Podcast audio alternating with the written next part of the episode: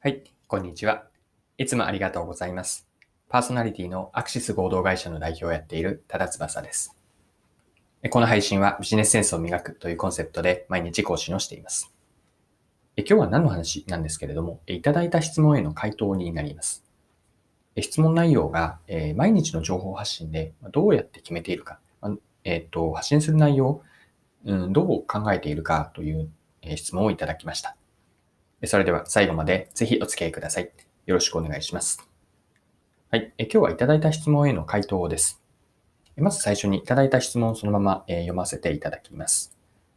毎日情報発信していただきありがとうございます。1点教えてください。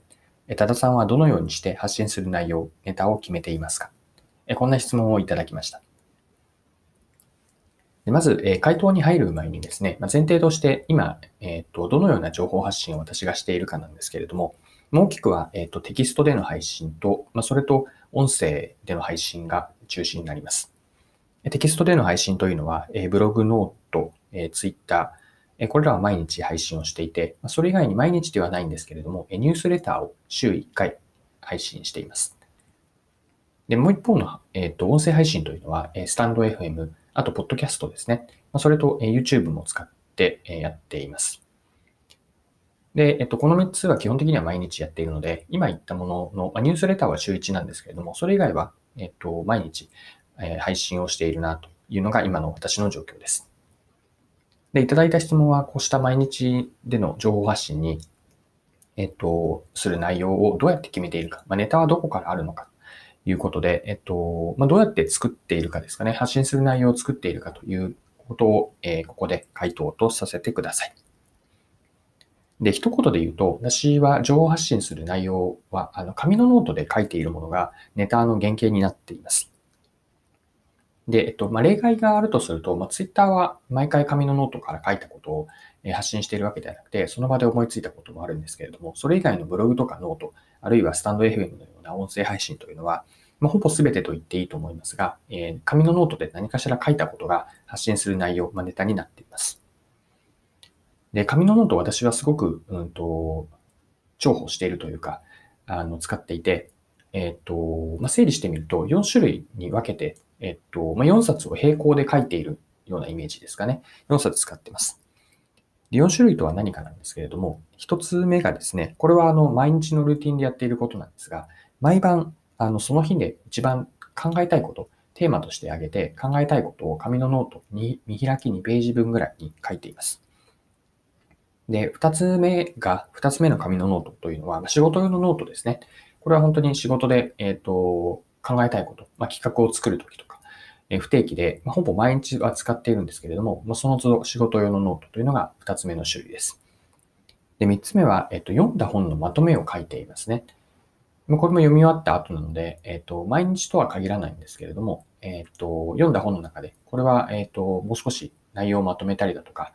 自分の着想が広がったことを、えその時々で紙のノートに書いています。で最後、4種類目というのが、えニュースレター用ですね。これは、えっ、と、ニュースレターを書くにあたって、なかなか、えっ、と、内容がまとまらないといったことがあったので、ま以前は別のノートで一緒に使っていたんですけれども、えっ、と、ニュースレター用のうん、書く構成だとか、ネタをその場で書きているのが4つ目です。まあ、以上の毎毎日使っている、考えるために使っているのが1つ目。仕事用、えっと、読んだ本のまとめ、そしてニュースレター用。この4つを、えっと、使っています。で、この中から、ブログとかノート、レター、あるいは、えっと、ポッドキャストとか、スタンド FM、YouTube の配信するネタになっています。じゃあ、具体的にどうやって紙のノートを使っているかなんですけれども、そうですね。じゃあ、えっと、ブログを例にご紹介します。例えばブログで言うと、どういう流れで書いているかなんですが、まず、えっとですね、4種類のノートの1つ目ですかね。毎晩、えっと、決まった時間に、えっと、その日一番考えたいことをピックアップして紙のノートに書いています。で、この、えっと、夜に書いた内容を次の日の朝にえっ、と、ブログ用の下書きとして Google ドキュメントに入力をしています。で、Google ドキュメントは基本的には音声入力を使うんですが、えっと、要は前日の夜に書いたことを翌日の朝に、えっと、Google ドキュメントで音声入力をする。これが一つ目のステップですね。で、その後、えっと、すぐにブログには公開せずに、一旦寝かしておきます。だいたい寝かす期間は1ヶ月ちょっと、1ヶ月今日かな？なんですけれども、えっと、1ヶ月後にまたその原稿を読み返して、まあ、一部そこで過筆修正をしています。で、えっと、さらに1週間後に最後の、えっと、修正ですね。本当に仕上げ用に、例えばタイトルをしっかりつけたりだとか、えっと、リンクをつけたりといったようなブログの公開用に、えっと、さらに1週間後ですね。に見直しをして、ブログに公開をしています。なので、えっと、一度、その、最初に紙のノートに書いてからブログに公開するまでは、だいたいそうですね、40日前後かな、えかかっているんですけれども、えっと、もともとはブログというのは紙のノートから使ってます。で、こうしたように、えっと、ブログもそうですが、まあ、ノートとか、スタンド FM のような音声配信も含めて、えっと、おおよそどこか紙のノートに書いたことが発信する内容のネタになってます。で、最後にですね、じゃあなぜ紙のノートを、えっと、使っているのか。ここが紙のノートの自分が使っていて、良さだなと思うことを、あの、話をさせてください。で、紙のノートの良さは、整理すると3つあるんですね。1つは書いている間に思考が整理されます。これは言語化して、さらに紙に書くことによって自分が見える、まあ、可視化ですね。で、言語化と可視化から内容がこう整理されていって構造化されるんです。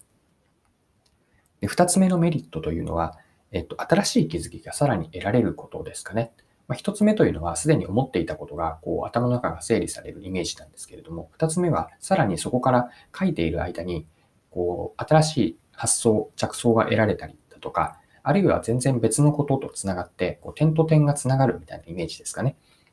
こう、新しい気づきが得られるというのもあります。で、気づきというのは横と縦があって、横はあの発想の広がりですね。別のこととつながって、縦というのはよりこう掘り下げて深く見ていくことにもつながります。で、三つ目、紙のノートの良さは集中できることです。同じことをパソコンとかスマホでもやれなくはないんですけれども、例えばメモアプリを使って、えっとメモを書いていくというのも、えっとま、以前はやっていたこともありました。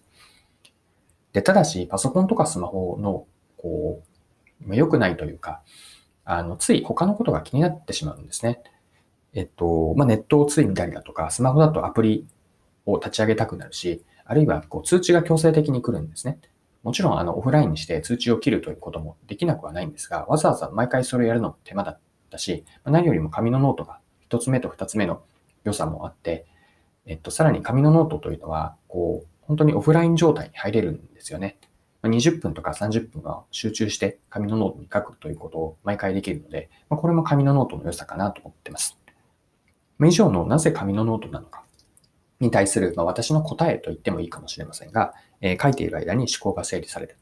二つ目が新しい気づきが得られて、三つ目が集中できること。でこれらの良さがあるので、ま、紙のノートデメリットとしては、えっ、ー、と、まあ、後から検索ができなかったり、こう、うんと、コピペのようなことができなかったりはするんですけれども、トータルで見るとアナログの良さというのを活かせ、活かしているかなと考えます。はい。今回も貴重なお時間を使って最後までお付き合いいただきありがとうございました。この配信はビジネスセンスを磨くというコンセプトで毎日更新をしています。次回もぜひ聞いてみてください。それでは今日も素敵な一日をお過ごしください。